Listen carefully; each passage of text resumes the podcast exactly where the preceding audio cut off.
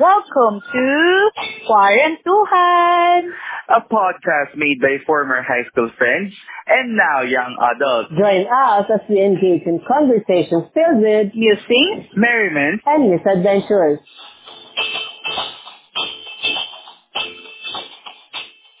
Hindi pwedeng letter B, kailangan letter A. Hindi pwedeng number 2, kailangan number 1. Dapat walang paling, dapat walang kapintasan. So, we're back for another episode of Quarantuhan. And for today's episode, merong kinalaman yung aming topic sa previous which is yung journal. Ngayon, dalagdagan lang natin siya ng ism sa dulo, which is journalism. Ayan, so this is... Ayan, so this is uh, another reminiscing episode kasi para sa kaalaman ng ating mga cuties, we are uh, part of journalism way back in high school. Yeah, we're former student journalists. So yes, so we are student journalists and meron meron dati na English and Filipino which is ang The Voice at ang ay, ba't ganun? ano pagsama?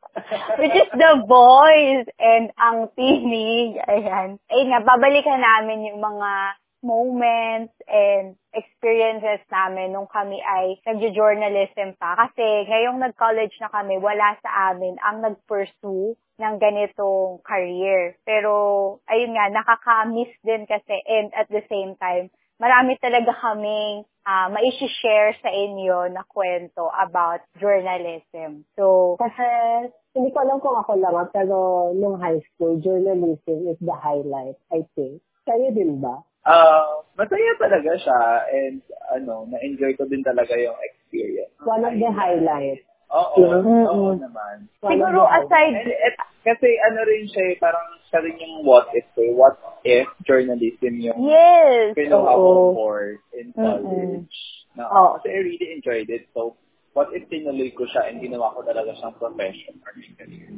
Yes, I have the same thoughts with Arvin. Of course, aside from yung theater, theater, acting, acting natin, which is na-discuss na natin sa, sa ating previous es- episode, isa din ang journalism sa maraming oras na nakain sa atin nung high school. So, napaka-memorable niya. So, dahil ko nang sinasabi, I'll go with the first question na describe journalism and what what is our position back then. So basically, journalism is writing. Anong ginagawa natin? We're writing for our student publication or school publication na yun nga, The Voice and ang Tinig. And also, we participate participate in um different competitions, GSSPC, RSSPC, and Teodoro Valenza. Oo, and collaborative. Yun. So, yun din yung mga stories na gusto namin i-share sa inyo. So, Yeah. doon naman sa ano, sa category, ah mauna ba ako? Mm, go ahead. So, yung ah category ko before is news writing. Yun. Okay, sige. Ako naman. Add ko lang dun sa ginagawa na sa journalism. Kasi nagko-cover din talaga kami ng mga events sa, sa school. Kunyari may mga pa-events sa school. Kami yung mga nagpipicture, nagbibidio-video. Kami yung nag interview din sa ano, sa bisita. I remember one time, bumisita yung unang visit with Atom Around. Yes. Naalala niyo yun? Oo, ako naalala ko. Sobrang ano ko yan. In-interview namin si Atom Araulo. Nagalit. Sobrang ano ko yan.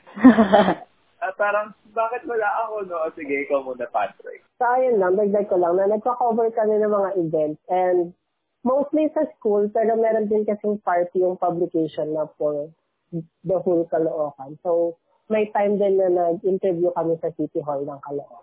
Oo, Tama yung sa yun. lalabas. mm Ang category ko naman ay sports writing in Filipino. Pagsulat ng balitang sports. Wait lang, bumalik tayo kay Atom Around. Ngayon, hindi pa rin ako- Wala ka ba nun? Pero I can't remember you din. eh. Kasi crush na crush ko si Atom. Kahit nung high school pa lang. Tapos wala ako noon. Nung araw na yun. Hindi kasi ano pa siya, hindi ba talaga siya start ng school year eh. Parang two days, three days. Oo, tapos well, ay, hindi ko alam kung ano yun. Brigada Oo, Brigada Eskwela. Oo, yes. yes. Eskwela yung parang Kasi hindi ako topic. na-uniform na may pagdating naman si Adam Araujo sa pangyayari. Yata yun unang hirit. Unang hirit ba yun? Unang hirit. Unang hirit. Mm-mm. CMA 7 na siya noon. Oo, ata. Kasi ano, yun nga yung time na parang kakalipat niya lang. Alam ko unang hirit yun, kasi Atom. Talaga? Yes. Hanggang kay ganda. Parang hindi ko ma... Alam ko talaga unang hirit eh. Hindi lang talaga siya lumipat. Yun, parang hindi ko siya... It's a different topic na kung ano man. Bumalik na tayo sa journalism. Parang Meron lang talaga matinding emosyon na kaya ilabas dahil kay Atom Araujo. Sa CHS na kasi ko alam. So, yun nga, no, iba-iba kami ng category. Meron na tayong news writer, sports writer, and ako naman, uh, feature writer. So, yun yung mga categories namin before. Ano ba? Nung elementary, ano na rin kayo? Journalist. Yeah. Oo, ako rin. Same category. Yeah. Oo. Na-try nyo bang mag-shift sa iba't ibang category? Parang itatry nyo lang kung saan kayo pinaka nag-fit, mag-fit, gano'n. No. Kasi nung nag-apply ako ng high school, sports talaga. Pero na-try ko magsulat ng ibang article. Nung gumagawa na ng Dario at saka sa Teodoro. Teodoro Balen. Ako din same kay Patrick. Ah, nung ah, elementary pa lang ako, kasi hindi naman kami pinapili. Pinasay Oo. lang. Oo. Pinasay. Writer ka, ganyan. Parang, yung binigay sa akin, di I learned how to love it na rin. Tsaka, sa high school, nung nag-apply din ako sa The Voice, ayun na, news writer na ako. And yung gumagawa na nga ng dyaryo, kasi ito na nga, ang position namin kasi ni Patrick, di ba, is yung editor-in-chief sa Filipino is punong patnugo. Punong patnugot. Yes. Ayun. Oh. So, sa position na ganun, mapapagawa ka rin talaga ng advisor. Na iba't ibang, ano, Oo. Wala ng kung Mm. ng mga, kasi minsan, konti lang yung nagpapasa. So, aakuin mo din yung responsibility. So, ako lang pala yung nag-shift into different categories. Kasi naalala ko, nag-try din akong mag-editorial. Editor, Kailan? Sa high school, High school? yun yung hindi ko, feeling ko early high school, mga first year, second year, or or elementary, grade 5 or grade 6. Hindi ko maalala eh, pero mga ganong part. Kasi alam ko gumawa ako ng editorial, pero hindi ko talaga na, hindi, hindi ako fit para doon. Kaya, nag, ano na lang ako, naglathalain. Kailangan din pala yun, no? Alam mo talaga kung saan ka mag-fit kasi may hirapan kapag di ka talaga para, para doon. Oo, kasi ako sobrang witness ko yung me. Sa Teodoro Balen, sa sobrang witness ko yung me. Kasi diba sa... feeling ko, yung writing. ang writing is, siya talaga yung ina inaayawan. Feeling ko din, meron din akong feeling na ganyan. Oo. Hindi ako naman kasi nasanay ako sa sports writing and medyo same daw siya, sabi ni Ma'am Blanca Plot. Pero kasi, yung words na ginagamit sa news, direct. Eh, di ba sa sports writing, maano kami, mas sports lingo kami. Dapat yung words mo kakaiba. Dapat nakakaakit siya kasi pang sports siya. Tsaka dapat parang active na active yung Oo, ganun. Totoo, malayo nga yung difference. Hmm, nung nagsusulat ako ng book, nagagawa ko siyang parang ano, hindi makatotohanan kasi yung mga words na naiisip ko, hindi pang me. Kasi di ba alam ko may ganun simulan mo na mag-share ng ano, about sa pagsulat ng balitang sport. Paano mo siya ginagawa, ganon? O sige. Sa pagsulat kasi ng balitang sports, dapat, ano, marami kang alam na sports lingo. Sports lingo yung tawag dun sa vocabulary na ginagamit sa sports. Doon ko, di ba narinig mo yung naninibasive, na ano. Hindi ba, si... Oo. Ko natutunan yun. Pero isa, naka, nangangali. Ay, Nagnangalit. Nagngangalit, oo. nabanggit mo na yung ayaw mong anong writing. And I get it talaga. Kasi usually kami yung pinaka-on-trip. Although parang yun yung marami. Parang pinakamadali, pero pinakamahirap siya, Marami actually. siyang sinusulat. Oo, madali, madali siya. Pero marami kasing rules. Tama, di ba? Sorry. Gusto mo medyo ikaw na mag-explain.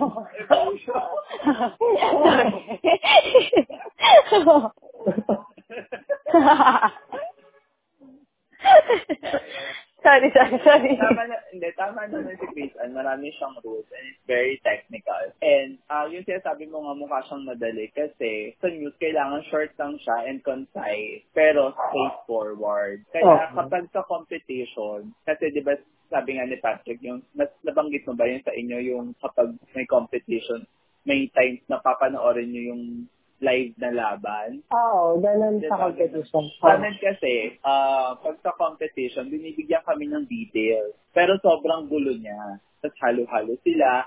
And then, hindi lahat ng details na yung gagamitin mo. Magtatanggal ka talaga. Titira mo lang yung what is really important. Ano yung kailangan na ano, mabasa ng reader. Kaya mer- meron kami mga rules na kailangan na answer yung 5, 1H5W questions and yung paano gawin yung lead, uh, yung mga inverted pyramid, something, something. Basta yun. So, it's very technical. Di ba meron ding ano, number of words yung lead nyo? O yung first paragraph? Oo, may sinusunod. Hindi naman siya very strict na rule, pero it encourage. Na kapag ganun, Oo. ito lang yung number, maganda siya. Ganun. Mm. Sa sports kasi walang ganun. So, isa rin yun sa tinitignan talaga. So, meron ka din talagang at the back of your head at, or at the back of your mind, kapag nagsusulat ka, kailangan mo i-take in consideration yung mga ganitong bagay. Siguro, ayaw talaga din. And very ano siya, no? Pag kinumpare mo sa pagsulat ng Latin na Malaya. Oo, free flowing yung ideas mo. So, doon naman tayo sa pagsulat ng Lat Halain ni Chris. Sorry sa, sa pang-agaw ng, ng na nabigla lang. Kasi, oh, kasi yun, ah, na yun yung pin, ang pinakaalam ko talaga na mga, pinak, pinaka pinagko-comparean ko lagi is yung pagsulat nga ng balita. Kasi sobrang iba siya sa pagsulat ng lathalain. Sa pagsulat ng lathalain, walang rules. Kapag, yun nga eh, tapos sa mga competition, wala kami yung pinapanood or wala rin yung binibigay. wala. Actually, kayo yung chill. Oo. Yes. Diba? Sa mga competition kasi, ang mga news writer, alam mo kung anong hawak, yung newspaper for that day. Oo, oo. May tendency na yung ibibigay sa yung news na details galing doon sa mismong araw na yon. And kapag, di ba, may mga opening program, opening ceremony, kami nagtitake notes pa kami. Ano yung sinabi nitong ano na no, Oo. switch sila kasi pwedeng yung mismong event na yun yung ipagawang news tapos hindi nang bigay ng details. So, medyo sa mismong competition, hindi medyo nakakaingit yung mga feature writers. Pero ano, wait lang, share ko lang ah. Kasi sa sports, meron ding sports feature. So, yun yung inaabangan namin. Kasi sabi sa akin ni Ma'am Blanca Flor, meron daw time na hindi kami pinanood ng game. Tapos nagpasulat lang ng sports feature.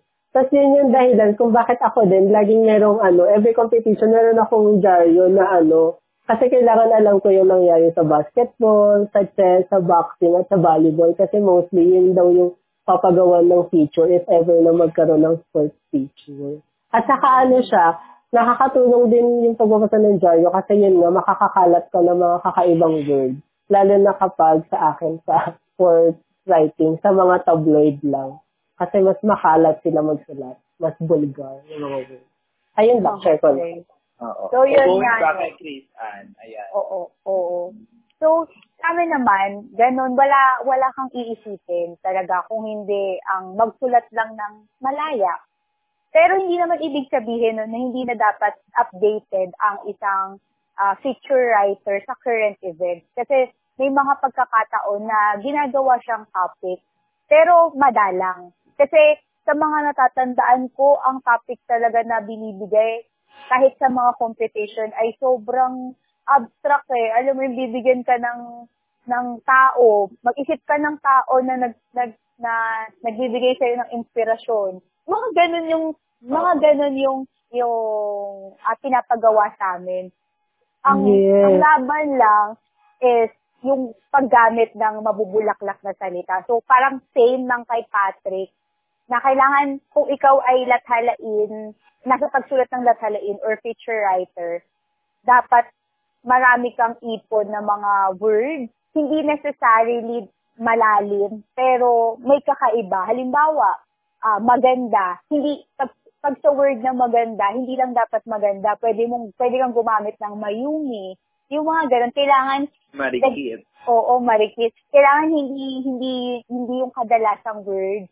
Dapat tapos kung pwede mong pahabain, ayun din yung kinaibahan niya sa sa news na straightforward. Sa latalain, as much as possible, dapat mas ma-describe mo siya mas maganda. Parang ganun, dapat ano siya, mas marami kang masasabi dapat. So, siguro, ang dahilan bakit marami ang nag-feature kasi malaya. diba? Mas, magandang ano magsulat ka nang wala kang ini iniintinding rules. So, pwedeng maglaro yung topic kahit saan. Parang sabi nga nila, anything under the sun, pwedeng ipatopic sa sa future, even current events. Ayun, yun din yung akala ko kasi, di ba nag-Chodoro Valencia kami? Eh, sa Chodoro Valencia, lahat ng category, ikaw magsusulat. Tapos sa ano, akala ko yung gagawing topic sa Lathalain, ano, about sa Mama Sapalo. Kasi yun yung time na parang, yung top 44, dun siya matulog nung time na yun, alam ko eh. Tapos akala ko siya yung gagawing topic, kaya nagbasa ko nung nagbasa. Kasi hindi pala, ang ginawang topic sa Lathalain, sino yung taong nagbago ng buhay mo? Ganyan yung topic. Oo, di ba? Hindi mo iisip. Parang ang dali niya, parang pinapatopic lang sa regular na essay sa school. Pero seryoso ganun siya kahit sa computer. So yun nga, di ba sabi mo parang maraming, maraming nag-ano, nag, nag-feature writing dahil wala siya masyadong rules talaga. Mm-mm. Feeling ko naman yung challenge sa picture writing is how you convey the emotion. Yes. Yes. Diba? Dapat mapahat, mapahatid mo dun sa judge yung gusto mo mag, yung gusto mo maiparating. Dapat ano siya, tutusok talaga siya. Kapag Oo. after mo mabasa, May emosyon kang mararamdaman talaga. Kung hindi man change of perspective, meron ng pagmumuni-muni after, dapat. Oo, ganun, ganun naman yung Yun challenge. naman yung, oo, di ba? Kasi sa news talaga dapat emotionless ka nga eh. Ilalahad mo lang yung mga nangyari, oo. Kaya nga madalas kapag sa lathalain, cliffhanger siya. Kasi hinahayaan yung reader yung mag, mag-isip na ano nang next, anong mangyayari. Pero ano, ano lang naman yun, one strategy lang. Kasi madami namang ah, ways kung paano siya sulatin. So, tama yung sinabi ni Arvin na dapat nakakatch yung attention talaga. At saka, ano pa lang, sa lathalain, napaka-importante na ah, parang sa lahat naman, sa lahat naman ng category, na title pa lang and introduction pa lang, nakuha mo na agad yung yung judge. Kasi, syempre, nasa competition ka, so marami kayong naglalaban. And kapag na- nakuha agad ng, at, ng judge yung, nakuha agad, nakatch, uh, nagka- nakatch mo agad yung attention ng judge, based pa lang sa title and introduction, mas malaking ah, part na yon for winning. Yung turo sa atin, yung mga judge na yan, hindi naman talaga nila babasahin word for word per word yung ano, yung lahat ng mga entries. Mm-mm. Usually, pipili lang muna sila ng mga gandang title. Tapos, alam mo yun, pa... Mag-eliminate sila ng Oo. option. So, ah, yan din yung sasabihin ko kasi sa amin may rule na dapat ang pinakamaganda title. Tapos, next doon, yung lead, yung first paragraph. Kasi ang ginagawa daw ng judge, pag pangit yung title mo, tapon. Tapos pag nabasa yung, kahit maganda yung title mo, tapos pangit yung first paragraph mo, tapon ulit. Tapos so. Oo. Oo. ganon. Parang paunti ng paunti. Sa tingin Oo. ko, nag-apply naman siya sa lahat ng category. Oo. Ayun. So, for the next question, proceed tayo. Um, for you, what is the topic and title of your winning entry? Uh, yun. Kahit hin- not necessarily dapat nanalo siya, pero kung para sa'yo yun yung winning entry mo, tell us about it. Hindi ko alam. Wait lang, kasi ang boring ng news na parang aalahanin ko yung title nito. So, Oo nga, no? Oo. ano na lang yung siguro yung parang winning moment mo. Uh, we- Or kahit ano, hindi naman yung pinaka ah, piece itself, but yung yung experience, yung kung ano nangyari nung time na yun. yung Ganun. feeling mo sobrang galing mo na sa news writing, gano'n. Ik- oh, ikaw muna, Patrick. Ako naalala ko yung practice pa lang ng DSSPC. Kasi ang, nan- ang nangyari nun, practice, parang seminar pa lang siya. before DSSPC, before yung proper, Okay. Di ba meron yung parang seminar na parang magtuturo pa ng Oo. lecture from other schools, gano'n. Ang nangyari kasi nun, late kami, si Errol po yung ano, sports writer sa English. English counterpart. Opo. So, lagi kami magkasama ni Errol. Ang nangyari, kasi malayo yung school, late tayo, di ba? Kasi alam ko late tayo nakarating dun sa school kasi malayo siya sa school natin.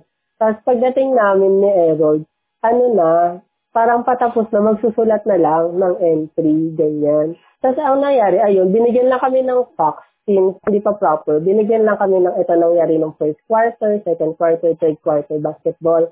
Tapos nagsulat lang kami ni Errol, ganyan. Tapos ang nangyari, hindi namin alam na i-judge pala siya nung time na yon na sasabihin kung sino yung first place, ganyan. Kaya ang ginawa namin Errol, naglibot kami sa school. Or bumalik kami kay Ma'am Blanca Floor. Parang ganun. Basta umalis kami sa room. Tapos, maya-maya, may nagsabi sa amin na parang binibigay na ulit yung papel niya. Tignan niyo kung pang ilang kayo, ganyan. So, pagbalik namin na Errol, ang tinatawag, Filipino category, nasa top 10 pataas na. So, hindi ako natawag. Di ko alam kung pang ilan ako. Tapos, si Errol, natawag siya sa English kasi after yung English. Ganyan. Tapos, hindi ko nakita yung papel ko. Tapos, pag punta ko dun sa harapan, ako pala yung ano, first place. Ayun, feeling ko yun yung ano, winning moment. Kasi nga hindi, ano, siguro tinatawag siya nung umpisa, tapos hindi ko kinukuha, walang kumukuha. So, parang iniwan na siya sa lamesa.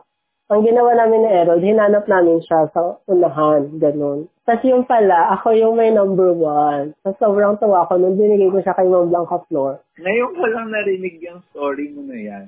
Or nakalimutan ko na siya. Or di mo talaga siya kanento sa akin at all. Pero nakaka-proud nga yun. Mm-mm. Pero may, dis- may disadvantage ka, di ba? Oo. Oo. Tapos, you ended up with the first place. So, Mm-mm. Kaso naging, disap- naging disappointment ko siya kasi 'di ba first place ako no before proper, tapos nung proper na second na lang ako. pero, Pero ayun. achievement pa rin. Oo. Yes. Mm-mm. So, before I kwento naman yung sa akin, gusto ko lang sabihin na ano, di ba, we believe na iba-iba tayo ng peak years. Ah, oo. Totoo. Uh, nakalimutan natin banggitin na si Chris Ann, si Chris Ann muna, second year, and then ako ng third year, and then si Patrick ng fourth year. Yes. Yes. So, ako na ba? O ikaw muna? Ah, so pabalik na. Ikaw na, Ikaw Arvin. na, Arvin. Kasi fourth year ako eh. Ah, okay. Fourth year pa. na ba to? Fourth year yung kinento mo? Oo, fourth year yun. Ah, sa, sa akin third year. So, ito ang kwento ko. Sobrang excited ko. So, ito ang kwento ko. Kasi usually, ang ipinanlalaban talaga sa contest, mga fourth years. yes. Kasi sila yung hasana and sila yung paalis na rin, di ba? So, Mm-mm. Fourth years talaga. So, lahat ng categories na yun, seven yata. So, puro fourth years na yung ipanlalaban talaga. And then, isang araw, may lumapit sa akin na fourth year. Siya yung news writer talaga. Sabi niya, gusto ko daw bang mag-compete, ganyan. Kasi, ang gusto niya talaga yata is, basta parang ang gusto niya is ibang category. Ayaw niya talaga ng news. So, Mhm. gusto gusto niya na lang ibigay sa akin and ako na lang yung lumaban and pinagpaalam niya na rin daw is naman yan kay Ma'am Rola. Hi Ma'am Rola, if you're listening to this podcast. Charing. And then, ayun, so, ayun, kasama ko yung mga 40s. And then, ang competition nun is parang home court. Kasi sa ah, oo. Oo. Oo. Tapos, ayun, nung competition proper, nandun kayo, nandun kayo, kayo yung Naalala ko. Oo, nakabarong and Filipiniana, parang wel- welcoming party, ganyan, sa registration and everything. Mm-mm. Naalala ko noon, sa isip ko, although nainggit ako sa gusto sa sa ginagawa nyo, na welcome, yan, gusto ko rin sumali. Pero parang ang ano rin, nandito ako, kailangan ko ipaglaban. Parang ako yung manok nyo. Oo. Diba? Yes. Ilaban mo yan. Ikaw yung pambata namin ng third years. Then, ng Caloocan High kasi dito ginaganap. So, yun. Oo. And then, uh, okay naman yung competition. And then, sa awarding, eto na. Siyempre, sa Caloocan din gaganapin, di ba? Hindi ko alam kung naalala niyo, pero naalala ko siya kasi sobrang touch na touch ako nun. Ang klase natin na tumapat nun is kay Mang Batalier. Oo. Which is, sa sa mga teachers po, po talaga namin, siya yung parang terror. Hindi Yes. terror, mga strict lang. Kasi mabait yung mga batalyer. Oh, pero ano eh, Oo, Pero kasi third year pa lang tayo noon. oo, Nakilala natin na mabait siya fourth year na ata. pa tayo super close sa kanya. May takot. Oo. Mm, Oo. Pero hindi kayo pumasok sa kanya. Ay, oo. Hindi kayo pumasok sa kanya, nandun kayo sa Sa barricade. Oo, sa barricade. Nandun kayo, nakatayo kayo. Tapos sumisigaw kami. Oo, and then sabi ko, hala, pressure naman nito. Kasi, Si Karen pumasok. paano pag ano, paano pag hindi pumasok? Paglaglag pala, no? Oo, tapos sabi ko sa mga kaibigan ko, eh, is- isang factor pa doon is kapag sa mga ganyan talaga, ang unang category binabanggit, ang unang tinatawag, news writing. Oo. Oo, oo, totoo. Pagpipila, pag awarding, news writing, yun talaga yung pagkakasunod. So ako yung unang-una category ko. And kapag binabanggit kasi, pababa. So, Oo, pababa. 10th place, diba? Mm. 10th to the first place. So, Yes. ang prayers ko pa sa una, is huwag muna, huwag mo muna ako tawagin kasi medyo mababa. So, syempre kasi natin mga, ano na, mga first to third. Oo. Pababa na siya ng pababa. So, Pwede naman tawagin. Konti na lang. yun talaga, yun talaga yung moment ko nun eh, na parang sa ulo, hindi ko sasabi ko, huwag po sana muna. Pero, and then, ayun, tinawag naman. And second place din yata ako nun, no? Parehas tayo Patrick. No? Second ka ba? Akala ko first. Hindi second ako. Alam ko si Ate Roa na nag first place. Ah, okay. Pero yun, second. And yun yung siguro uh, masasabi kong winning moment. Kasi na, nandun yung friends ko, and then, yun nga, nandun din sa sa school natin, 'di ba? Dala mo rin yung name ng school and of course, happy din si ang advisor si Ma'am Rola kasi siya yung nagbibigay ng awards awards nun. So, syempre natawag ako. So, ayun. Yun yung Oo, naalala ko yun. Mm-mm. And parang, ano yun eh, ano yung sa sarili ko na third year pa lang ako, pero eto, na-achieve ko na siya. So, ikaw naman, Chris Ann, what's your winning moment? Ah, ako, ako to, nakalim, medyo, medyo nakalimutan ko na kasi yun nga nun, ngayon ko lang na-realize yung sinabi mo na iba-iba nga, iba-iba nga tayo ng peak season. Tapos ako kasi, yung sa akin, second year pa lang tayo. Sobrang aga. Oo, sobrang aga. So, medyo nakalimutan ko na. Pero, liyab siya. Sa PNU ginanap yung competition. Tapos, same with Arvin. Wala, ah, hindi ko rin kayo kasama nun, tama? Kasi hindi pa kami nagko-compete noon. Oo, hindi pa, hindi pa kayo nagko-compete nun. Hindi ko naman alam bakit ako agad sinabak ni Ma'am Blanca Flor sa competition. Kasi, kakasali ko lang, di ba, syempre kakasali pa lang natin nun ng publication, tapos may competition agad sa PNU. Oo. Yun yung unang beses ko magliyab eh. Di ba, may, di ba naka, naka, nakapagliyab tayong tatlo? Ako hindi. Ako hindi. Talaga ba? Naiingit kasi ako ng kay Chrisan kasi seatmate ko siya tapos lagi siyang excuse dahil nilalaban siya sa ano. Oo. Here kami. Kasi Oo, second, ganun talaga eh, no? Pag na-excuse, titignan mo na, tapos magpapaalam na sila. Tapos seatmate ko pa siya. Mm, second year yun eh. So, ah, since ako pa lang, ako pa lang yung nagko-contest nun, medyo nalulungkot na ako kasi wala, wala akong kasama. Kasi puro mga ate po yan, mga senior yung kasama ko doon sa ibang category. Pero, ayun nga yung peak years ko. Kasi dalawang beses ata akong nanalo. Isa nung sa Liab at isa ng parang mga DSSPC, ganyan. And parehong, ah, sa pagkakatanda ko, second place din yun. Tapos pinaka-memorable talaga si Liab kasi ang layo niya eh. Siyempre, high school pa lang tayo noon. Tapos first time kong makapasok sa isang university. Siyempre, second year pa lang, di ba? First time kong makapasok sa isang university and PNU.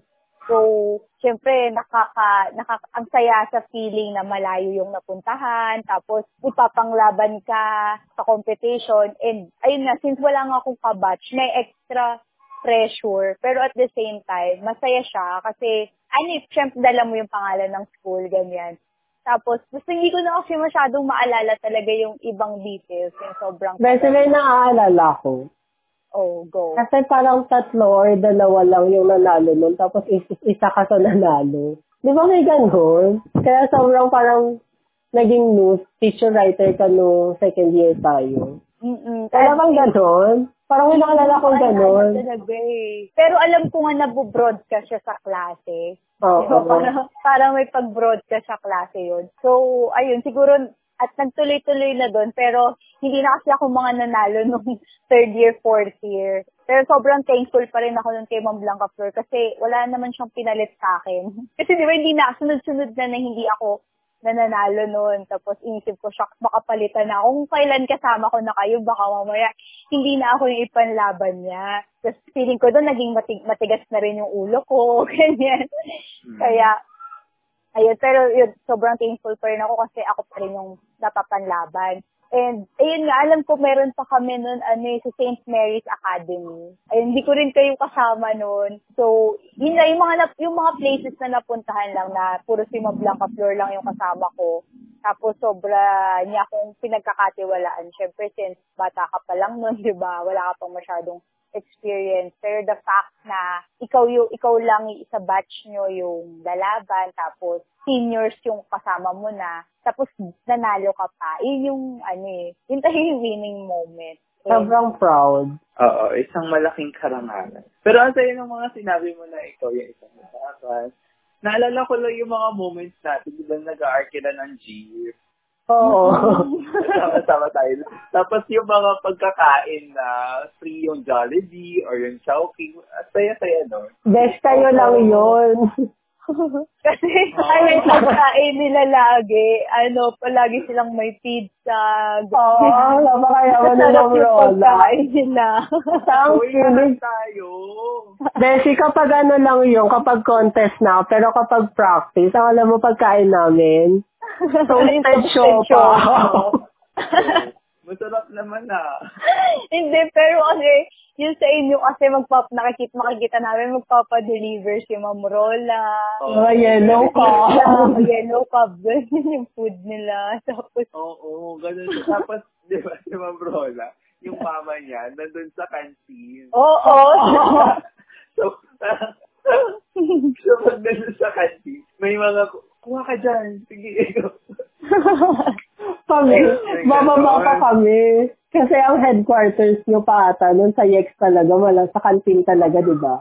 Oo, doon malapit. Ang headquarters namin, nalapit sa library. Oo. Medyo napagkaita ng biyaya. Oo. Kasi ma'am, si ma'am ng Kaplar, medyo kuripot din talaga kasi hindi siya gumagastos ata outside din sa budget. Or hindi ko sure. Baka nagagastos naman siya minsan. Pero ang laki kasi ng difference ni Ma'am Lola sa ni Ma'am Black. Sobrang polar opposite sila. So, Pag magkasama sila, hindi ko alam kung paano sila nag-drive. kasi si Ma'am lang ka Flor, sobrang ano niya, ano, outspoken. Palengkera si Ma'am ano. Grabe yung palengkera. Eh si Ma'am, ay, Ma'am Rola, ano, mainhin, ganyan. Tapos English speaker pa siya, di ba? Naalala ko pag magbabayad sila sa jeep. Kunwari pa uwi na galing competition, ganyan. Ang ang sinasabi ni Ma'am Blanca Flor, sampung estudyante, isang Diyosa. Di ba ganun siya magpakilala? Ay, dalawa na pa. Dalawa na pa. Ay, oo, dalawa na. Di ba si Mama si Ma'am Rola? Ayan, oo, dalawa pa na. Oo. Ay, maingay. Maingay talaga siya. Sino? Si Ma'am Blanca. Si Ma'am Black Akala ko yung podcast kasi ang maingay tayo. Ayun. Ano yung next question? Ayun, so, next question natin is yung memorable experience. Kung hindi pa natin siya nababanggit sa dami ng kinukwento natin. Kahit random kayo- lang. Oo, baka meron kayo. Ako meron. Ah, ikaw na una. Sobrang nakakainis. Pero nakakatawa siya pag nilock lang. Naalala niyo yung wellness? Nabanggit na ni Patrick kanina. Nabanggit mo ba? Hindi. Ang Parang ano? nakaalala ko yan. Ang alin? Wellness. Wellness. Hindi ko nabanggit. Nabanggit mo kasi nagko-cover tayo ng event. So, really, Oo. Itong wellness, ang practice natin, sobra talagang career na career. di ba? sobrang pinapagalitan pa tayo pag hindi mo binibigay yung best mo. Oo. Pag hindi mo niyuyub-yub talaga yung katawan mo. Oo. So, Eh, eh, ayun. eh. Ilang weeks ganon. Ilang weeks tayong ganon na wala, na Desi months. Alam ko Months mga siya, oo. 2, 3 Kasi months. competition yun, di ba? Oo, kasi competition nga yan, tapos may premyo. So, kinareer talaga ng Caloocan High School din. Kaya, nagpo-practice tayo. Hindi ko alam kung after class or Swing mape. Swing mape. Ayun, nandun tayo sa covered court. Ini-endure natin yung init, yung pawis, yung pagod. ulit-ulit pa siya. And Oo. then, nung competition na, sabi sa akin, ako yung magko-cover. Ako yung magpipicture sa taas ng ano, sa taas ng stage, or lilibot-libot ako doon. Ako yung magpipicture ng mga sumasayaw. And then, ang thinking ko, ba't hindi nila ako, bakit pa ako sumama sa practice? Ba't, ba't hindi sinabi beforehand? Ah, so hindi ka rin nakasayaw nun? Hindi ako nakasayaw no. Wait lang, may kwento din ako. Pero, Hindi rin ako nakasayaw nun. oo, wait lang. Pero hindi siya sa journalism. Kasama ka ba namin, Chris Ann? Oo. Bakit? Nalak tayo sa building B. Wait lang, ganito kasi yung kwento namin. Tapos ka na, Marvin? Oh, sige, go. Ganito kasi yung kwento namin. Ano na siya, parang simula pa lang, hindi na nag-start. Parang wala nang klase. Simula umaga. Tapos ang tagal natin sa covered court, mga 10 na. Eh, uhaw na uhaw na kami. Ganyan. Tapos pina, ano, parang may entrance pa kasi yun eh. Lalabas ka sa building. Di ba? May ganon. Oo, manggagaling tayo sa building B. Tapos ang position natin doon sa building B. Bago tayo pumasok, sobrang tagal. Siguro mga isang oras na tayo bago papasukin kasi nag speech speech pa ata dun sa program.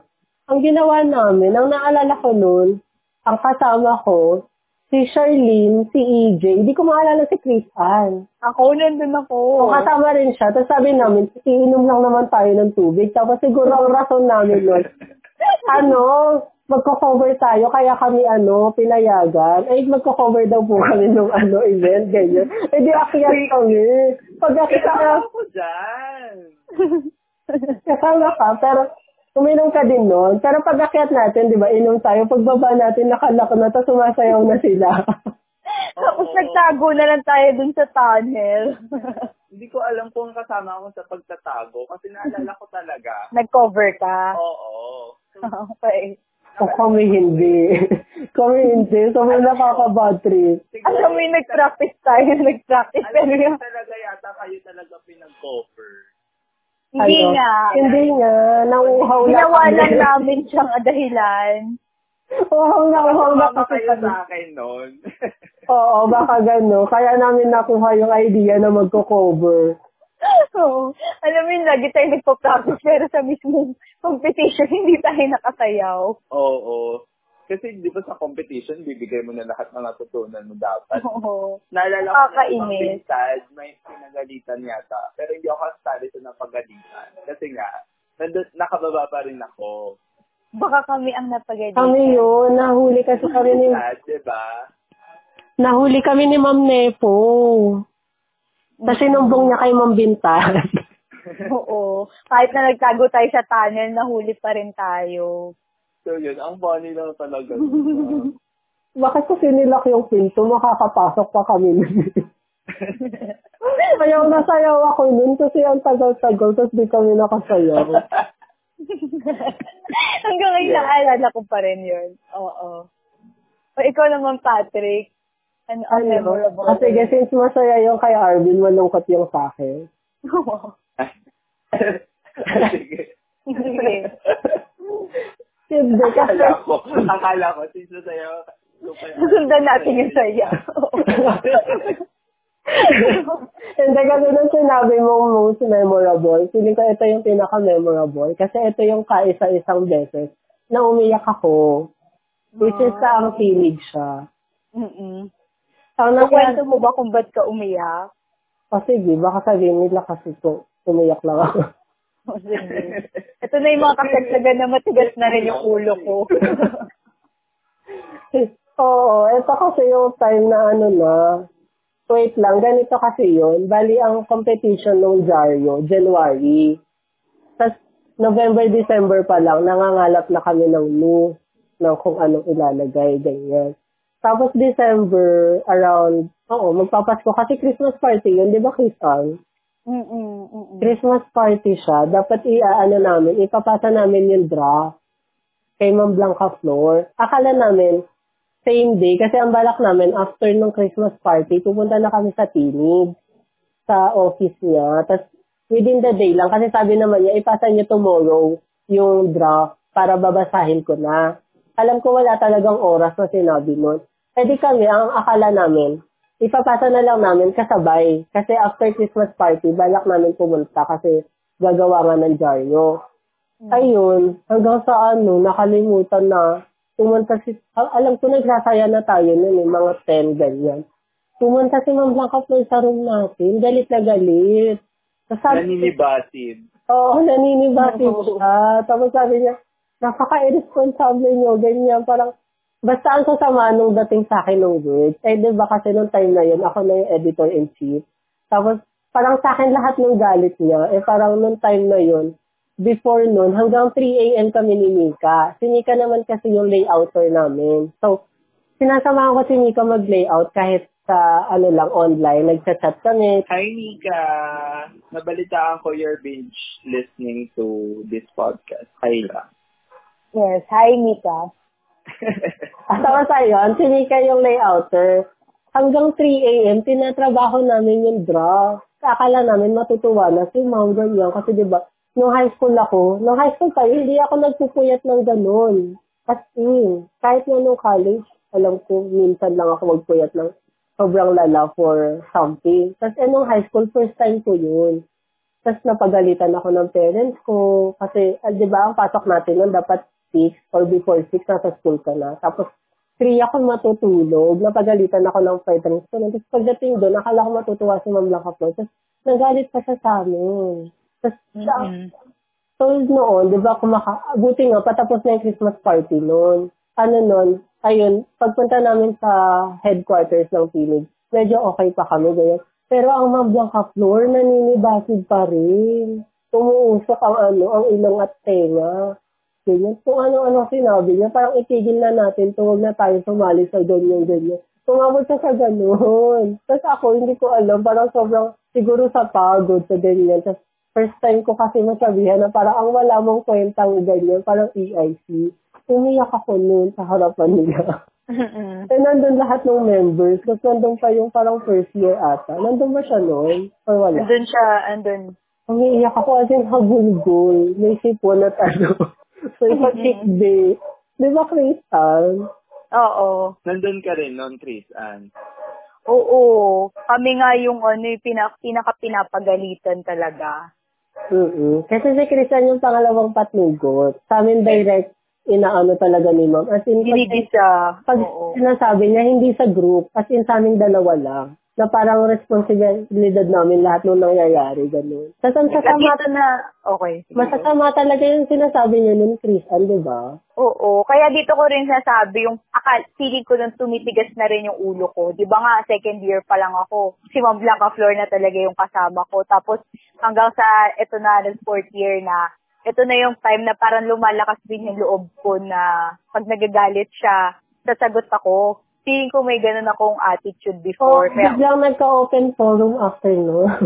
oo, kaya may ganitong pag-iyak, may ganitong paggalit at la- labasan ng sama ng loob. Oo, At tina- isa, oh, at isa ako dun sa sa pinapagalitan ni ma'am. Tapos ako pa, parang kapag pag alam kong tama naman kami, kasi napapagod na rin kami nun eh. Pinapa- Oh, ginagawa naman namin yung yung pinapagawa ni ma'am, pero galit, galit siya lagi. Di ba parang nadidisappoint natin siya lagi? Oo, sinabihan ko siya noon. Sabi ko, Ma'am, ang problema po kasi hindi niyo binabanggit yung mga tamang nagagawa namin. Parang ang sinasabi niyo lang sa amin na laging mali yung ginagawa namin. Tapos ayun nga, dinrama ko na sa kanya na hindi niyo po ba alam na hanggang 3 a.m. kami nagtatrabaho ni Mika para sa draft na yan. Tapos pagdating dito, parang sisigawan niyo lang kami. Nagganon talaga ako nung besi, in between iyak. Kasi umiiyak na ako nung hikbi-hikbi. mm nakakapagsalita na rin tayo nun, no? Oo, Kasi, tapos kasi before, bago ko masabi yun, sinabi niya, wag na, hindi na tayo sasali. Hindi ko na isasali yung dyaryo natin. Wag na natin ituloy. Tapos kayo, wala na rin kayong parang ano, extra po, extracurricular points para sa mga position niyo dito sa dyaryo. Parang may ganun. Ayun, edi parang sumagot na ako kay mom. Kasi ang nakakatawa doon, ang nangyari, nanlibre si mom ng toasted siopaw after. Tapos naaalala, Guilty na rin siya. hindi, kasi di ba umiyak-iyak, ganyan, nagkalabasan ng sama ng loob. Tapos yun nga, sinasabi niya na, hindi ko naman kasi, ano, naisip na ganun yung pala natatanggap. Parang nagkaliwanag si ma'am. Ang gusto lang niya daw kasi na maging maganda yung dyaryo kasi paalis na kayo ng school. Tapos siya rin daw paalis na siya kasi Oo, paalis siya. after nung school year na yun, parang lilipat na siya ng school. Last Kasi Piñas, taga Las Piñas na siya eh. Parang lumipat sila ng bahay. Gusto niya malapit lang. Ganun. Oo. Kasi sabi niya, gusto ko yung batch na to mag-iwan ng legacy, parang ganun. Kaya pinipili ko na tigain yung mga utak niyo. Parang nagaganon siya. Nagdrama din siya noon. Mm-mm. Nagkamubutihan after noon. Tapos nagpabili siya ng sausage siopaw ulit. Saan ba yung toasted siopaw na yan? At ba't hindi ko siya na-discover? Ewan ko, favorite kasi ata siya ni Ma'am Blanca Flor. Tapos, Oo, kasi paulit-ulit talaga, puro yun. eh kami naman, natutuwa kami kasi libre. Mm-mm. Magreklamo ka pa, di ba? Free food. Yun talaga yung perks ng ano eh. Ng Naalala pag-challenge. ko no, naging ano, te, naging joke yun sa ano, ang feeling after yung pag-iyak ko. Oo naman. Kasi nasaksihan ng lahat ng members yun eh. Lahat ng members ba? Hindi, lahat ng head. Saka, Ah, Association. mga fourth year din naman, mga kaklase din. Andun si EJ, si Trisha, ako, si Mika, nandun din. Oo, ayun. Naging inside joke siya, lalo na nung nag-collab. Di ba kasi yung collab, mga next year pa yun, yung collab. Baka umiyak na naman si Patrick. Ganyan. Oo. Ganyan. Ayan, so dahil nabanggit mo na yung collab, actually yun yung pinaka-memorable sa akin. Mm. Memorable siya kasi first time yun eh, no, na, na nagsama parehas tayo. Kasi di ba magkatabi lang tayo no, ng gawaan. So, Mm. isa- alam ko kasi natatandaan ko nun dahil kulang kami sa cartooning.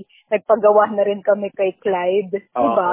Oo. Kasi sobrang galing niya sa cartoon. Tapos, ayun. And memorable siya kasi lahat kayo nanalo except sa akin. Di ba tama? Well, Alam, oo, lalo na, well, hindi ko alam yung the, the voice na part, pero sa ang oo. tinig kasi, sa ang tinig kasi, lahat, as in lahat sila nanalo. Oo. Parang, nanalo ang balita, Oo. ang, ang, ang sports, nanalo May mismo place. yung dyaryo, may place, oo. Tapos, Kahit except, in first place, di ba? Mm-mm, except sa lathalain. So, syempre, parang, syempre nalungkot ako nun, pero alam mo yun, yung memorable siya kasi yung experience na naggumagawa tayo on the spot ng dyaryo. Diba, on the Actually. spot yun. O may printer, Stressful. may, mm, stressful siya, pero Masaya. na, ma- nakikita mo, oo, makikita din yung teamwork talaga per category. Minsan nga, ani kahit hindi mo na category, kapag tapos mo na yung sayo, tutulong pa na sa ano man yung pwede mo magawa. Kasi di ba meron pa rin pag-print ng glossy or hindi glossy. Di ba may mga ganun pa dati. So, So, no, para maintindihan ng listeners, kasi, di ba, yung journalism, mahiwalay kami gumagawa ng article. Oo. Tapos, yung, Iba pag, tayo ng room. yung collab, di ba kasi sa usual na paggawa ng dyaryo, yun nga, yung isang issue namin, ginagawa namin siya for month. Tapos yung collab, yun lang, three hours mo lang siya gagawin, dapat nakaproduce ka ng isang dyaryo. Kaya Yes. sobrang stressful niya. Tapos nandun lahat, yung copy reading, yung pag-print, yung pag-layout, kasama siya lahat. Tapos ang resources mo lang, yung ano, nasa paligid mo. mm ganun siya. So, lalo na yung time, may time kasi. Oo, Sobrang saglit ng time. 3 hours para, 3 hours ba? Three hours kasi parang one hour yung, Pagsulat. hindi, one hour yung pagkalap ng information, one hour yung pagsulat, tapos one hour ata yung pag-layout. Hmm. Kasi na, Ayun, so ganun siya ka-stressful. yung pinanood namin, mga ano lang, five minutes lang na play, tapos gagawa mo siya ng balita. Eh, tapos isang balita lang yun. Eh, di ba per page, dapat at least tatlo. So yun nga, iba yung saya din sa collaborative kasi yung usual na competition na sinasalihan natin, makakaiba tayo ng categories, hence makakaiba tayo ng kwarto, Magkakahiwalay. storya, after, di ba after na lang tayo mag-uusap-usap. Yan ang nangyari sa'yo. Mm-mm. Ang saya din kasi nun eh, na may sarili kang battle. Di Yes. ba? Pero sa collaborative, team kayo, kasama kayo, and yung goal nyo is to produce this newspaper with the amount of time and resources that you've been given. Which is, saglit na saglit lang talaga when you think about it na kaya siya ganun ka-stressful and nakaka nakaka-pressure. Ako din may ah storya naman ako sa collaborative na yan. Di ba sa THS din yun? Oo, sa function sa hall. hall. Oo. Tapos masikip lang din siya. Tapos nasa sahig lang tayo, di ba? Kumpul-kumpul lang yung mga tao. Ta- ang naalala ko naman dyan, sa collaborative na yan, ang kamalian na ginawa namin, isa lang yung layout namin. Tapos isa lang yung laptop. Mm. Pwede pa lang hanggang dalawa naman. So, mas madali yun kung dalawa and palitan. So, si Dieter nun, tandang-tanda ko, sobrang stress talaga siya. Kasi, syempre, pag natapos mo yung article or sabay-sabay yung matatapos actually. Mm-mm. 'di ba? Sa una nag sa una siya yung walang ginagawa. Oo. Hihintay lang siya eh. Pero imagine mo na sabay-sabay nang dumadating sa'yo itong mga i-layout mo. May picture na tong si photojournalist, may article na tong si feature writer. Eh ako talaga, gusto ko talaga, maganda yung news. Kasi yun yung bungad. So feeling ko, kung maganda yun, dun, di ba yun yung first page eh Oo. ginol ko talaga na mapuno yun. Yung, yung page namin, na yung first page nga, yung front page, puno siya, and maganda yung layout niya. Pero pagbukas ng dyaryo, may kulang-kulang na parts na ganun yung nangyari. And Mm. dun, na, dun nga sa tinig na kung si Chris Ann, ikaw yung hindi nanalo sa batch niya. Sa amin naman, yung page ko lang yung nanalo. Oo. And medyo I felt bad talaga noon during that time na na-announce na yung winners. Kasi feeling mo kasalanan mo. Oo, may part na... Kasi ako nga yung editor-in-chief din namin. So, during that time, ako din talaga yung leader na inaasahan nung, nung group. Mm-mm. 'di ba? So, may part sa akin na wants to take responsibility for that. So, parang hindi ko rin maalis sa isip ko na although nag-first place yung front page namin, yung news page, feeling ko I could have done better as the leader of the group na ma-achieve din yung same quality for the rest of the newspaper. Ayun. Kaya, ano nun eh, syempre, pag uh, tinignan mo doon, hindi maalis minsan na ma-compare yung The Voice and yung Antino. And then yung Antino, sobrang daming achievements, di ba? And then, under my leadership, isa lang yung award. Ayun. Hindi, at saka ano din nun, di ba? Iba na to sa collaborative. Pero di ba, nung gumagawa tayo ng Jaryo, meron din parang inside, ano ba, battle competition between ang Tinig and The Voice. Oo. Kasi di ba, parang nag-aagawan tayo sa news article. Alam ko nga, tinatanong pa sa akin ni Mom Blanca Florin kung okay lang ba na same yung front page natin eh. Oo, yung sa principal's office. Yun ba yung front page niyo? Yung front page kasi, yung boy mayor, si Alvin, si Alvin, di ba? Naging boy mayor siya. Ah, oo. inaalala ko parang merong ano dyan. Mm, Kung sino mm-mm. nang gaya as... Oo, Oo, gano'n. parang may ganon. Sino nga ba? Hindi ko alam kasi, nung una pa lang, hindi, yun, hindi talaga siya gayahan eh. baka nag-same lang talaga. Eh, si Ma'am. Blanca Flor medyo ano, intrigera din. Sabi niya, ayoko namang mag-away-away kayo kasi di ba magkaibigan kayo ni Arvin at ni ano. Pero Patrick, kapag ganyan, parang, ewan ko, basta sinabihan niya ako na hindi pwedeng mag, ano, kasi mamaya sila unang mag-publish tapos makikita yung paper natin parehas lang. Parang ganun. Basta pinatanong sa akin ni Ma'am Blanca Flor sa principal, kasi parang nag-meeting tayo nun, di ba, with the principal, kung ano yung mga ipapasok sa jar niyo. Kasi gusto niya, meron siyang page. Mm-mm. Oo, pero niya siyang caricature sa amin. At yun ang ginawan ko ng feature. Ang principal. Oo, ayun. Pinatanong kung okay lang. Kasi same na same. As in, malaking picture ni Alvin dun sa ano, office ng office ng ni Mayor Malapitan. Tapos same na same. Parang same picture. Tapos in English Taglish lang yung, ay in English Tagalog lang yung ano. Parang translation lang siya. Oo. Pero I don't think talaga na may kopyahang na ganun. Feeling ko din. Kasi ano eh, yung Yun kasi talaga yung big news talaga yung Oo. pagka-ano. Pero I remember din na hindi na, di, parang nag-adjust naman, nag-adjust kami doon. Oo, kayo yung nag-adjust. Pinalitan namin siya about... Kasi mas mabait si Ma'am Rola. Oo. Ala, ala, ala, alala ko na, alam ko ayoko. Alam ko ayoko, pero siya gusto, sige na, tayo na yung, ano, Mag-adjust. magparaya. Pero parang nasa isip ko, natatandaan ko na may part na pinipilit ko na wag kasi ayun, wala naman talaga ng naganap ng kopyahan or anything. Pero, ayun nga, kapag sa mata ng ibang tao, di ba, pag tinignan nga, ay parehas, okay. And, close friends pa tayo noon. Oo. So, True. di ba? May possibility na mag maisipin talaga nila na nagkokopyahan na lang. Oo. And so, meron pa ba kayong ibang mga memories na gustong i-share? Ako naalala ko yung ano, okay. naalala ko yung paniningil. Naningil ba kayo ng... Ah, para sa dyaryo? Oo. ano, binibenta na siya? Oo. 45 Oo. pesos.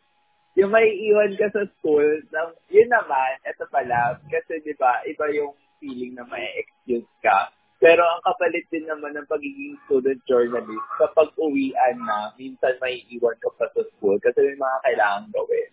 And isa na nga doon, yung paniningil. Yun talaga yung, iikot ka sa classroom by classroom. Oo. Ganon din ba yun sa inyo? Kasi ganon yung ginawa sa amin. Ako talaga yung, hindi ko alam kung sino yung mga kasama ko, pero, eh, ang laki-laki ng kalookan, hi. Oo. Alam ko sa kami Patrick, Chris hindi ko maalala. Naalala ko kasama kita. Tapos, paano yun? eh? Tapos tinatawag, tinatawag natin yung president sa kada section ng kada year. Ah, president-president lang. Walang pag-announce na nagaganap. Meron. minsan ikaw, kasi ayoko nagsasalita, di ba? Ikaw yung maboka. Eh, minsan ikaw yung nagsasalita sa harap ng klase. ikaw yung nagsasabi na bakit nila kailangan bumili ng dyaryo. Kasi di ba hindi, Talaga? kasi hindi siya required. Mm-mm. Oo, pero kailangan nating mapilit kasi Oo, kasi fund pondo. Oo. yung Oo. Para siya yung magiging... Lalaban tayo, may free food. At puro ko free food. Oo. diba? Ayan po, nagagawa talaga ng ni Ma'am Rola sa The Voice. Kaya yung free food din naman tayo, toasted siopa. Pero ayun, siguro yung perks din nung ang pinig kasi di ba na-excuse ko, nagagamit mo rin siya. Kasi di ba di tayo uma-attend ng PAT. Oo. Oo. Oh. Sasabihin lang natin, kailangan mo kami sa ano, ang pinig. Hindi na tayo mag-CAT. so, for the last question, ano yung mga natutunan natin sa ating pagsali sa journalism nung high school tayo? Ikaw na mauna, Patrick.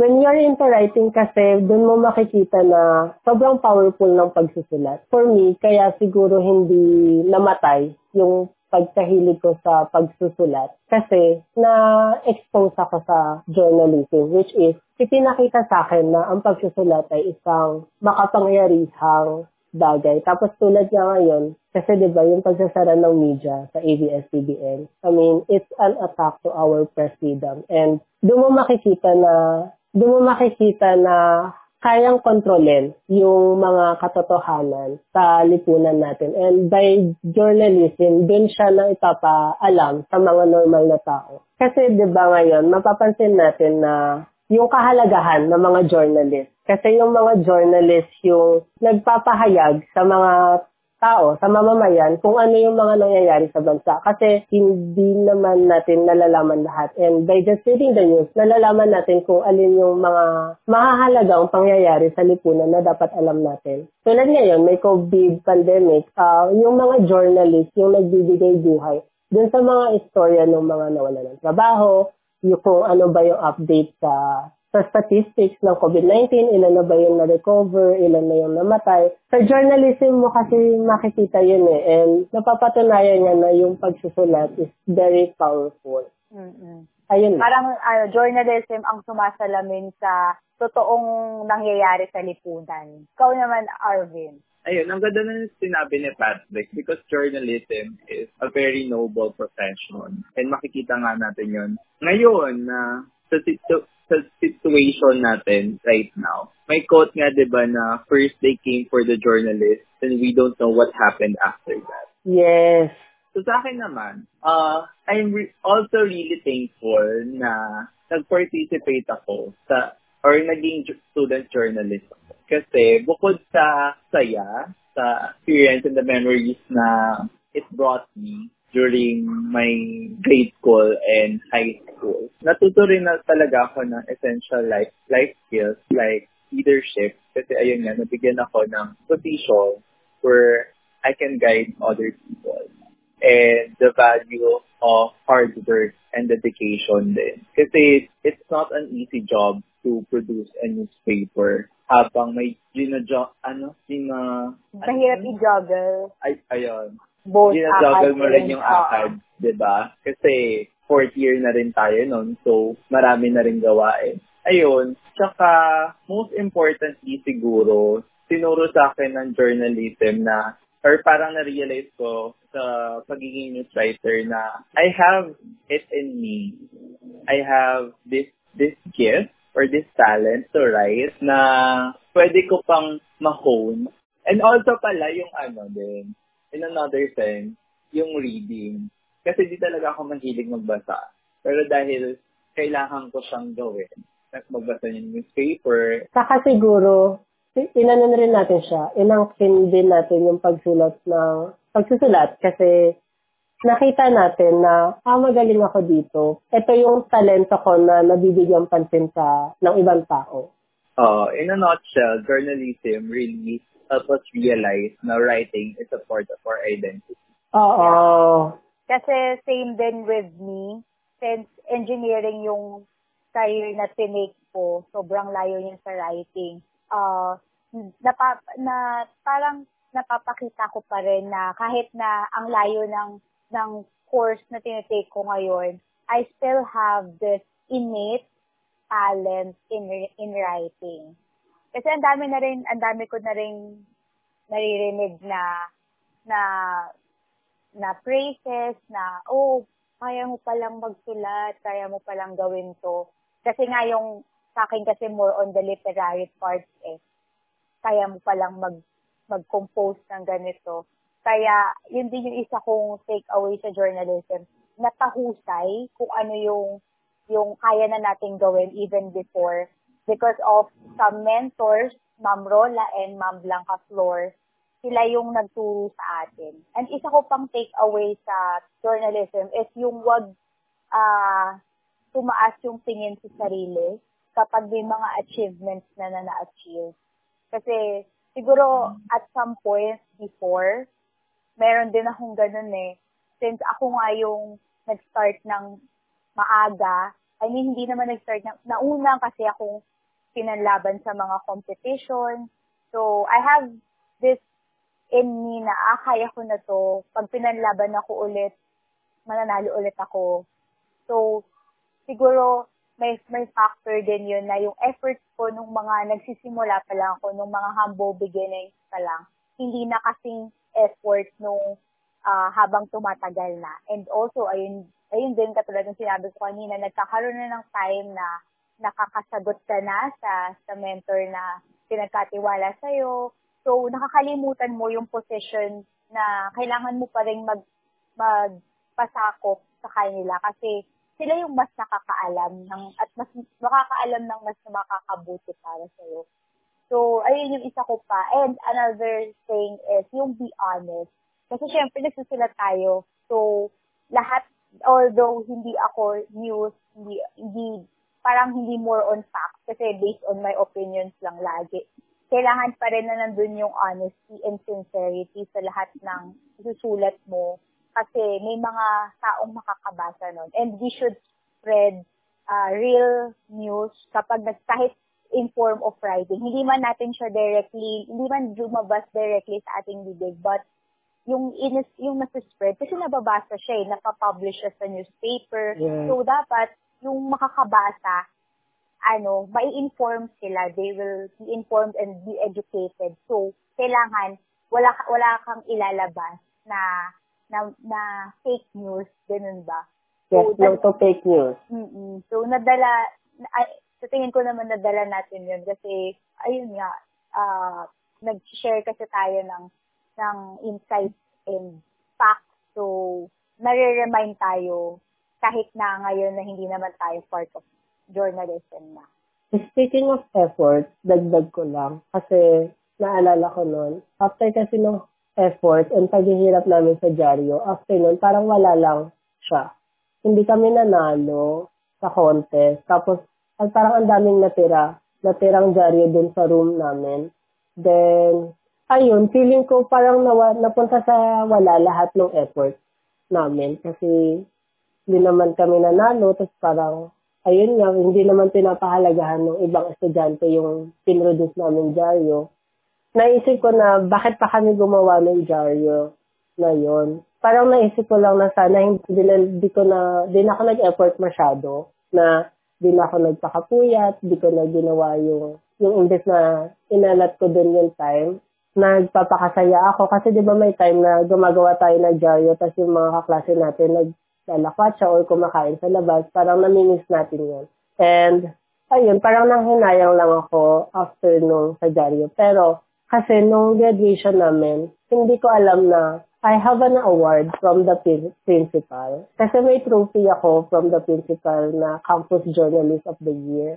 Tapos parang siya kasi yung naging patunay sa lahat ng paghihirap ko. Parang doon na napunta na naisip ko lang na gawin mo lagi yung best mo. And kung, kasi kung gusto mo naman yung ginagawa mo, ako gusto ko yung ginagawa ko noong time na yun, hindi nasasayang yung efforts mo kasi lagit-lagi nakikita siya ng ibang tao. Bukod sa nakikita siya ng Panginoon, may ibang tao na nakakakita ng efforts mo at may time na susuklian yun or ma-appreciate yung mga efforts na ginagawa.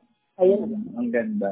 Tsaka ano, wag matuto tayong i-appreciate yung journey kesa sa result, kesa sa destination.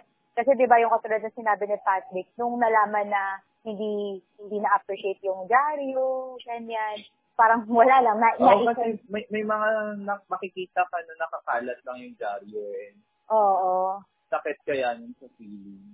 Kasi alam mo na ay... Doon siya sa lapag. Yung iba pinapampunas pa, ganyan. Oo. Ganun talaga eh. Sa lahat ng gagawin natin, meron talagang hindi makaka-appreciate. So, let us not focus dun sa, sa results, but dun sa sa progress, sa journey, kung paano ka makakapunta doon. Kasi doon kami matututunan eh. So, like, sa example ng pagpo-produce ng dyaryo, I'm sure na gusto natin yung results nun uh, maganda, manalo, manalo yung dyaryo, mas marami ang marami ang ma-inform and wag nilang wag nilang ipakalat-kalat lang yung dyaryo. Syempre ganun yung gusto nating result. Pero let us not uh, ibaliwalain yung yung kung paano ba natin pinroduce yung dyaryo. Kasi yun yung, sa tingin ko, yun yung mas importante. Ano yung matutunan mo while doing something before you get there? Parang ganon. So, it's not about the destination, it's the journey. That matters. Oo. So, in addition dun sa mga nasabi nyo, dun kay Chris Ann nga na be humble. So, be humble in victory and be gracious in defeat. Kasi, ayun nga, hindi ka naman lagi talagang mananalo eh. Yes. And dun sa pagkatalo mo na yun, na-realize mo, oh, maybe I'm not the best, but you can do things to become better pa. and gawin mo yung inspiration, yung defeat na yun. Ayun, Mhm. para mas na-improve mo pa yung sarili. And, and nasabi nga natin, di ba, iba-iba tayo ng fifth year, so nauna six years. Ah, sa akin naman doon ay always be or always choose to be happy and supportive for your friends even if their success comes before yours. Yeah. Yeah. Because their success is your success din kapag, lalo na kapag friends mo or part of the team, diba? Oo. So, alisin natin yung siguro inggit Mm-mm. na nararamdaman pag nakita mo ay successful siya. And the feeling of uh, inferiority. Oo.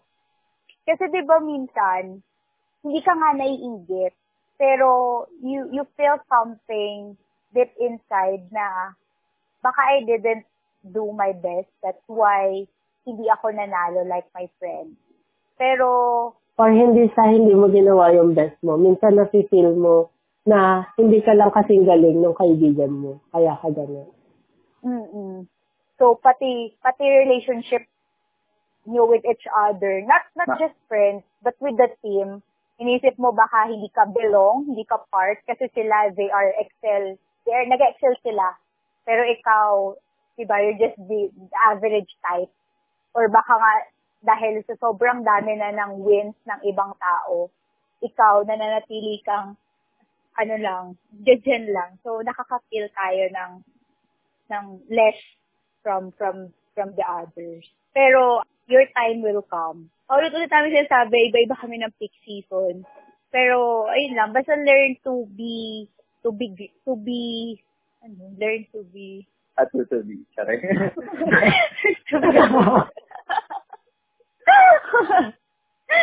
And then learn to be happy for other success. Yun. So, I believe that's the end of this episode. Pero bago kami mag-end talaga, gusto ko lang i-grab itong opportunity kasi sobrang grateful kami sa opportunity sa, sa opportunity na binigay noong high school to be part of journalism of the publication ng school. And ngayon na pinag-uusapan namin to, honestly, nakakamiss. Nakakamiss mag, magsulat ng articles, tapos ipapasa mo siya, papacheck mo, tapos paparevise, and pa, sulat ka na naman ulit. Kasi we are really writers by heart. So, once again, I am Anne. this is Arvin. Hi, I'm Patrick. Thank you for listening. We appreciate Till our next quarantine. Bye!